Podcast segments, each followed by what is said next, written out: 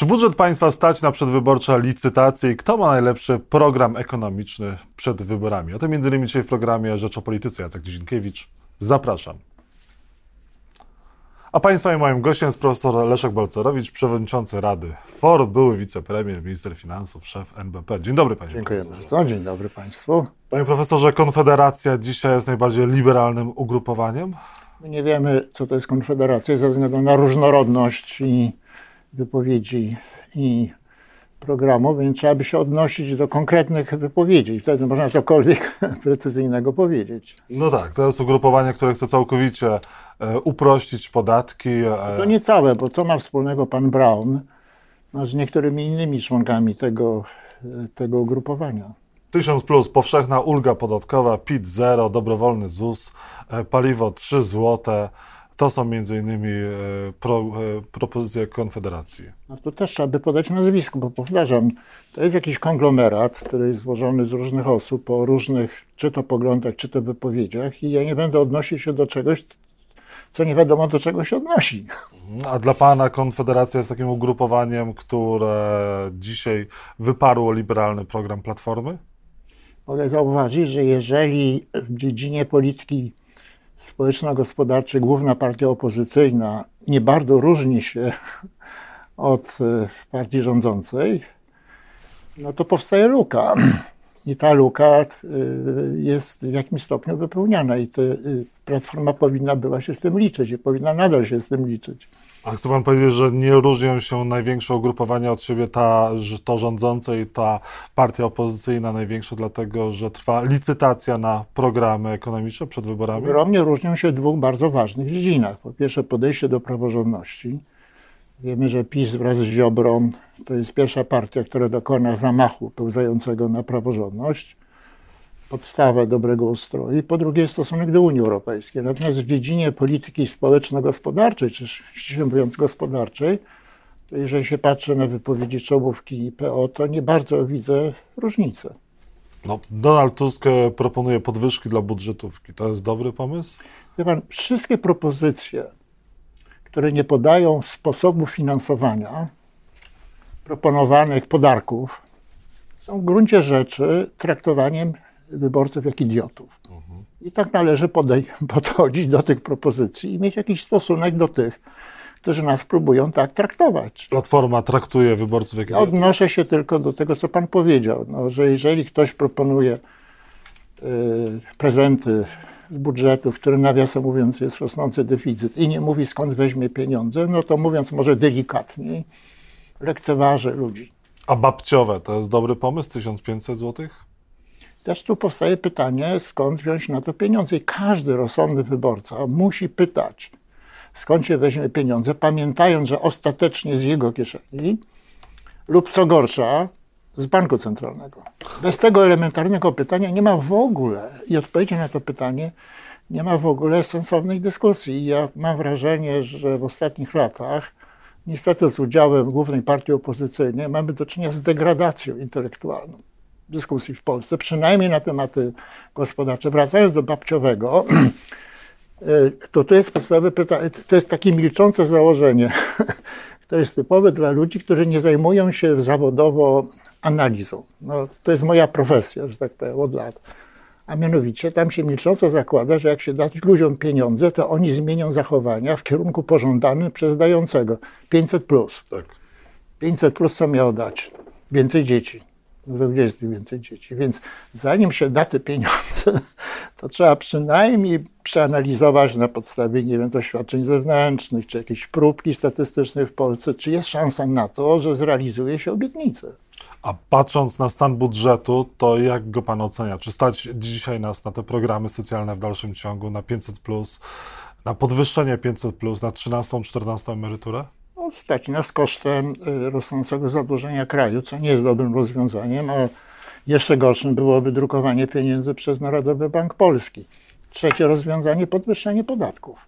Czyli za każdym razem, jeżeli słyszymy, że ktoś, któryś z tych polityków obiecuje dodatkowe wydatki jako prezenty, to pamiętajmy, pytajmy go, skąd weźmie pieniądze, a jak nie odpowiada, jak w ogóle o tym nie mówi, to znaczy, że lekceważy wyborców. No właśnie, jeżeli chodzi o inflację, też drożyznę, z którą mamy do czynienia, Platforma mówi, że jeżeli dojdzie do zmiany władzy, to ta inflacja minie. Oby. Natomiast tu chciałbym dodać kawałek elementarza ekonomicznego. Inflacja w największym stopniu zależy od polityki banku centralnego, w naszym konkretnym przypadku od polityki pana Grapińskiego, no, która jest z punktu widzenia skutków bardzo zła. Przypomnę, że w 2018 roku inflacja w Polsce wynosiła 1,2, a w strefie euro 1,8. Teraz mamy inflację sięgającą 18%, w strefie euro ona jest trzy razy prawie niższa, a inflacja, tak zwana inflacja bazowa, czyli ten, ta część inflacji, która jest prawie wyłącznie skutkiem wewnętrznej polityki, zwłaszcza pieniężnej, w Polsce jest ponad dwa razy wyższa niż w strefie euro i to nie da się w żadnej mierze zwalić na Putinis i tak dalej. To jest dzieło pana Grepińskiego, narodowe, żeby to przypomnieć, i pi, reszty pisowskiej Rady Polityki Pieniężnej. I niezależnie jakie on będzie opowiastki snu na tematy niepieniężne, tego podstawowego faktu nie zasłoni. Słucha pan tych opowiastek e, co jakiś czas, tych wystąpień prezesa Glapińskiego? Wiemy, no, są różne programy rozrywkowe, są gorsze i lepsze. No, ten zaliczam raczej do gorszych. Ale od czasu do czasu słucham. Międzynarodowy Fundusz Walutowy przedstawił swoje najnowsze prognozy na najbliższy, na najbliższy czas. E, ma w Polsce ta e, inflacja spadać, zresztą podobnie jak na świecie. 11,9. Oczekuje się, że powrót inflacji do celu potrwa w większości przypadków do 2025 roku. Kiedy w Polsce będzie będzie zależało od, w dużej mierze od polityki pieniężnej. Przy, zwracam uwagę, że inflacja, oczekuje się spadku inflacji niemal wszędzie, za wyjątkiem może Turcji, ale z różnych poziomów. I pamiętajmy, że cel inflacyjny to jest 2,5%. Tam jesteśmy teraz 3, 5 razy wyższy. Więc nawet jak inflacja spada, oby, to w dalszym ciągu jest zdecydowanie za wysoka. Mhm.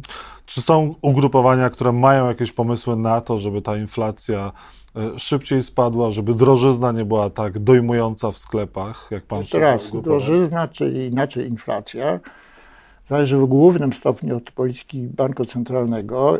Ponieważ pan Grapiński pochodzi z PiSu, to od PiSu należałoby oczekiwać jakichś pomysłów, ale ich propozycje albo milczą o tym głównym problemie przecież dla Polaków, albo są lekarstwem gorszym niż choroba, to mhm. znaczy dosypywanie pieniędzy. A na najbliższe miesiące ma Pan takie poczucie, że będzie taniej, że, że, że ta drożyzna zacznie troszkę ustępować? Nie drożyzna, tylko wzrost drożyzny. Tak? Poziom, tak. prawda? Odróżniamy poziom cen, no i wszystkie prognozy nie tylko NBP, ale również Funduszu Walutowego przewidują, że inflacja w drugiej połowie roku będzie niższa, ale powtórzę raz jeszcze, ona nadal będzie dużo wyższa niż w Unii Europejskiej, gdzie jeszcze parę lat temu mieliśmy podobny. Mhm. W stosunku do której mieliśmy podobny poziom inflacji. E Polska 2050, stosunkowo nowe ugrupowanie na polskiej scenie politycznej, proponuje szereg różnych udogodnień e, na najbliższy czas ekonomicznych, między, między innymi zamrożenie na 3 lata CIT-u, PIT-u, VAT-u, e, żeby pobudzić inwestycje w Polsce. To Jeżeli jest... rzeczywiście tak mówią, to jak w przypadku każdej partii politycznej należy domagać się rachunku. Rozumiem, że zamrożenie ma na celu odciążenie podatników, ale ma też swoje konsekwencje po stronie wydatków, więc trzeba zapytać, a jak oni chcą skompensować, co, co z wydatkami. Prawdziwy sprawdzian, jeżeli chodzi o polityków łącznie z takimi, którzy lubią wprowadzać błąd, to co oni zrobią z wydatkami? Mhm. Bo łatwo obiecywać obniżki podatków, ale co wtedy będzie z finansowaniem wydatków? No i w tę grę wchodzi, jeżeli się nie rusza wydatków, w gruncie rzeczy zwiększanie deficytu, a w warunkach polskich to już jest, zaczyna być groźne, bo my przecież rentowność dziesięcioletnich obligacji jest jedna z najwyższych w Europie. No właśnie, co dzisiaj mówi licznik Balcerowicza? Jakie jest zadłużenie Polski? To nawet nie chodzi o poziom zadłużenia, bo łatwo wskazać na to, że są kraje, które mają wyższy, wyższą relację zadłużenia. To chodzi o to, ile się nawet przy niższym relatywnym poziomie zadłużenia w Polsce niż na przykład we Francji, my płacimy dużo więcej za zaciągane długi. O to wychodzi. A są kraje, które mają jeszcze niższą relację długu publicznego do PKB, a płacą jeszcze więcej niż w Polsce, na przykład Rumunia.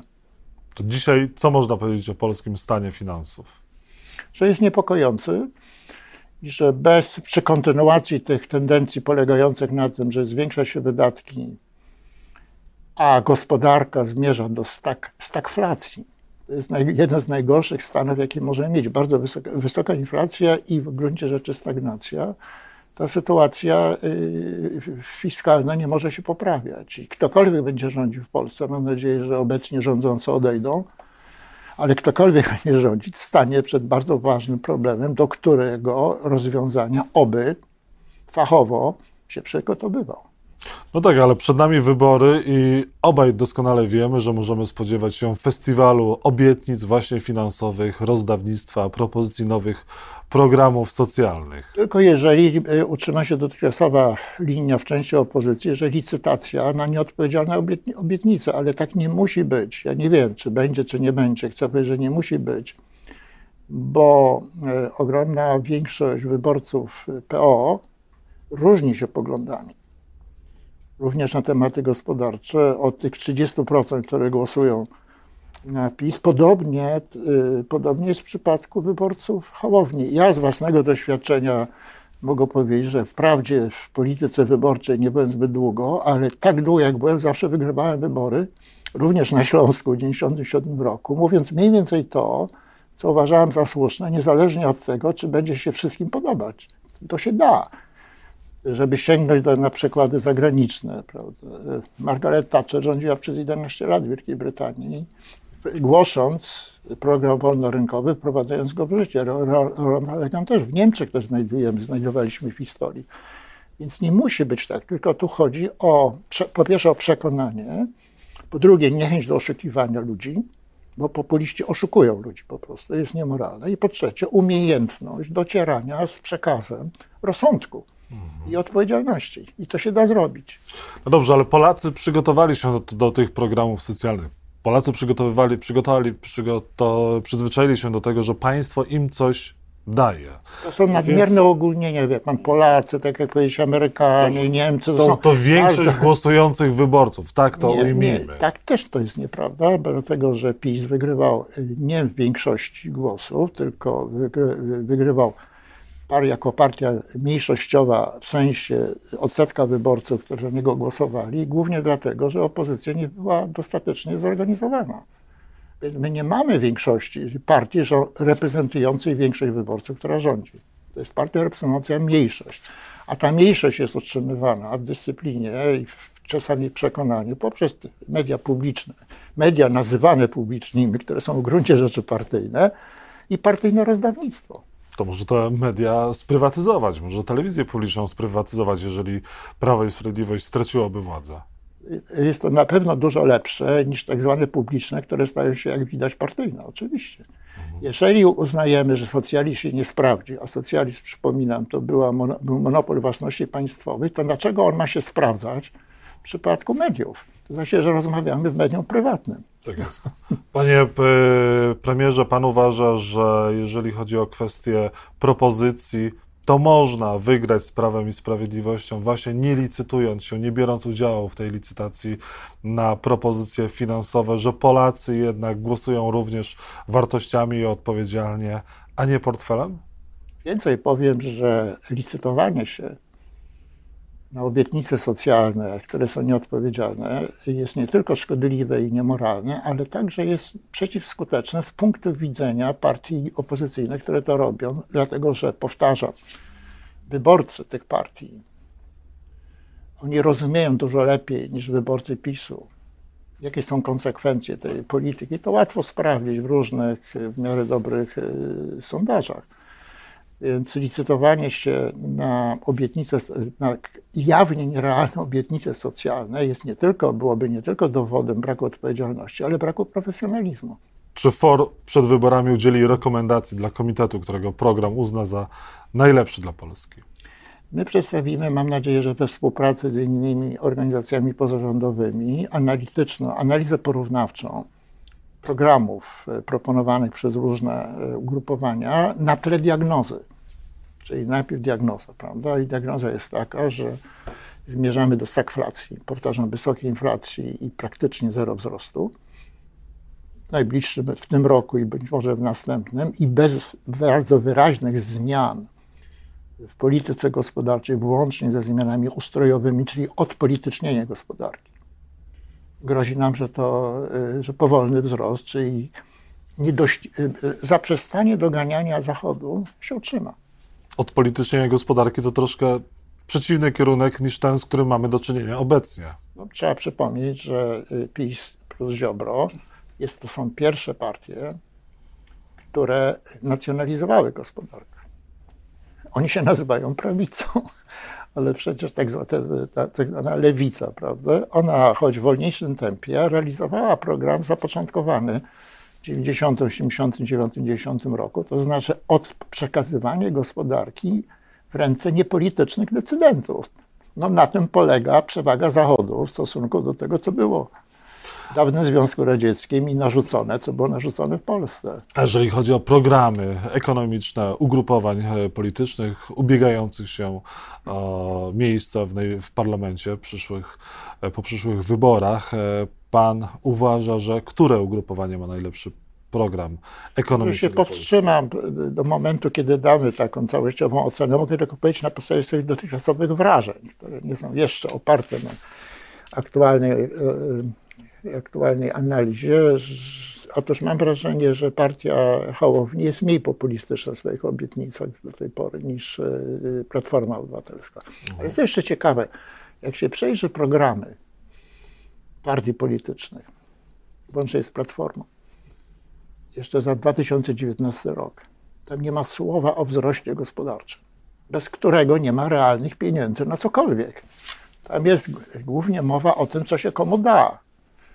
I taka ślepota na podstawowy fakt, a mianowicie, że pieniądze biorą się z realnego wzrostu gospodarki, a realny wzrost gospodarczy bierze się z tego, że jest szeroki zakres wolności gospodarczej, włącznie z własnością prywatną, w ramach praworządnego państwa. Czyli trzeba pobudzić inwestycje. Między Wiemy, że inwestycje mamy rekordowo niskie, w granicach 17%, one spadły z 20 do około 17 zarządów PiSu i to jest jeden ze wskaźników ostrzegawczych. Przy czym trzeba pobudzić nie inwestycje publiczne typu CPK, przekop Mierzei, to jest gorzej niż Zagierka chyba, tylko prywatne, a inwestycje prywatne no, wymagają zaufania. Czyli do stabilności. Zaufania, że ufaj, że nie, no bo inwestycje prywatne są inwestycje prywatnych ludzi a nie, a nie podatników, jak to jest w przypadku publicznych. I stabilność, dobra stabilność jest podstawowym warunkiem zwiększenia inwestycji, stopy inwestycji, a dzięki temu y, uniknięcia stagflacji. To nie jest kraj dla przedsiębiorców? Y, no to mierzymy właśnie skalą inwestycji prywatnych, tak? I na tej podstawie nie, y, nie powiemy, że to jest kraj dla przedsiębiorców, skoro tak mało inwestują, a nie dlatego, że Polacy są mniej przedsiębiorczy niż przedstawiciele innych nacji, tylko dlatego, że takie warunki powstały i to trzeba zmienić. Hołownia proponuje również VAT tylko od zapłaconej faktury. Być może to ma sens odcinkowy, żeby nie obciążać e, podatników, którzy nie dostają pieniędzy.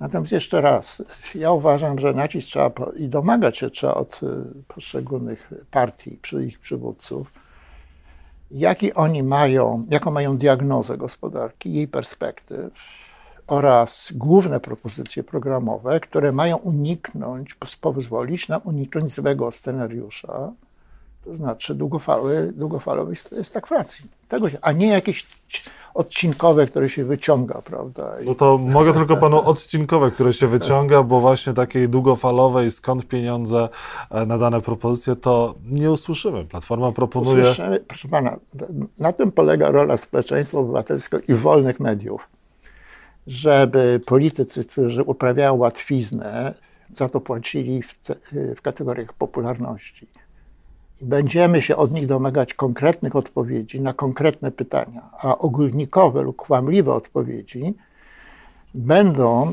dzięki wolnym mediom sygnałem, że nie mamy do czynienia z poważnymi ludźmi. Platforma proponuje jeden z ważniejszych e, tematów e, kwestia mieszkalnictwa, więc e, Donald Tusk zaproponował kredyt 0% na pierwsze mieszkanie i dopłata 600 zł do najmu. Będziemy proponowali właśnie 0% na pierwsze mieszkanie dla ludzi do 45 roku życia oraz 600 zł dopłatu do najmu mieszkań, powiedział Donald Tusk. Propozycja dobra? To podpada pod ogólne, elementarne wymaganie, żeby wskazać źródła sfinansowania. No nie wskazano, prawda, w sytuacji, kiedy mamy o wiele wyższą inflację, to znaczy to jest niepoważne traktowanie ludzi. O euro też już dzisiaj prawie nikt nie mówi. To jest pieśń przeszłości? Przeszłości nie, natomiast nie, moim zdaniem nie jest to jest najbardziej palący priorytet. Można szybko wejść do euro i być czerwoną latarnią, jak Grecja. Palący priorytet to naprawa naszego państwa i naszej gospodarki. I te wybory, które mamy przed nami, z tego punktu widzenia będą kluczowe, bardzo ważne. No, PiS może straszyć e, wprowadzaniem euro i niejednokrotnie to robi, pokazując, że w innych krajach doszło do drożyzny, podwyżki cen po tym, jak wprowadzono euro. To, to jest wyjątkowa bezczelność w sytuacji, kiedy inflacja w Polsce jest prawie ponad dwa razy wyższa niż strefie euro. Na koniec, e, panie profesorze, internauci pytają, czy pan krytykując e, Platformę, krytykując propozycje ekonomiczne ugrupowania Donalda Tuska, zdaje sobie sprawę z tego, że takimi głosami wzmacnia Prawo i Sprawiedliwość? Czy o to panu chodzi? Po pierwsze, to jest fałszywa diagnoza, dlatego że wskazywanie błędów, również politycznych, typu naśladownictwo PiSu, moim zdaniem ma, przynajmniej w moich intencjach, ma doprowadzić do tego, żeby ten kurs skorygować, bo on jest błędny. A po drugie, nie wiem jak nazwać takich internautów, którzy domagają się bezkrytycyzmu, wyznawcy. A my nie potrzebujemy wyznawców, my potrzebujemy rozumnych zwolenników prawidłowej polityki. Nie wiem, czy to wyznawcy, ale w każdym razie Twitterowicze również pytają, czy w związku z tym, że skrytykował pan liberalny, czy też odejście od liberalnego programu e, Platformę, a pochwalił Konfederację, czy pan zagłosuje w przyszłych wyborach na Konfederację? Po pierwsze, to, jest nie, to nie, nie, nie ścisłe wypowiedzi, bo ja nie odnoszę się zwykle do ludzi czy ugrupowań. Ja się próbuję odnosić do konkretnych wypowiedzi i tak należy robić. I w związku z tym te y, twierdzenia czy zarzuty są nieprawidłowe. Ja odnoszę, jeżeli ktoś zaproponował y, daleko idące uproszczenie podatków, to niezależnie od tego, czy się podoba jakimś tam ludziom, czy nie podoba, ja to uznaję na podstawie swojej wiedzy za dobry krok. I mhm. radzę wszystkim odejść od tego globalnego chwalenia lub swoich i potępiania nie swoich, tylko precyzyjnego odnoszenia się do konkretnych wypowiedzi.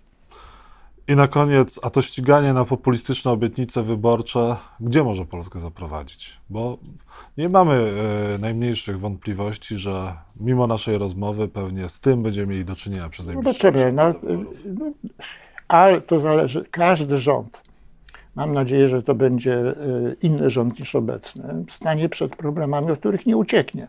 Nie ucieknie z nami od problemu jakiego? No takie, że będziemy mieli podbitą inflację w dalszym ciągu, dużo wyższą niż e, w Unii Europejskiej, że będziemy mieli duży deficyt budżetu i że będziemy mieli groźbę stagflacji, znaczy bardzo powolnego wzrostu. I e, sytuacja będzie naciskać, bo na szczęście, jak sądzę, będziemy nadal demokracją i nie będzie można uciekać od problemów w taki sposób, jak robi Erdogan w Turcji to znaczy uśmierza, załatwia opozycję. Profesor Leszek Balcerowicz, e, który wcale nie chce załatwić e, opozycji ani kogokolwiek innego, tylko chce rozmowy poważnej na temat propozycji ekonomicznych, był Państwa i moim gościem. Ja już Państwu dziękuję za dzisiaj i, i za rozmowę. Jacek Nizinkiewicz, to był program Rzecz o Polityce.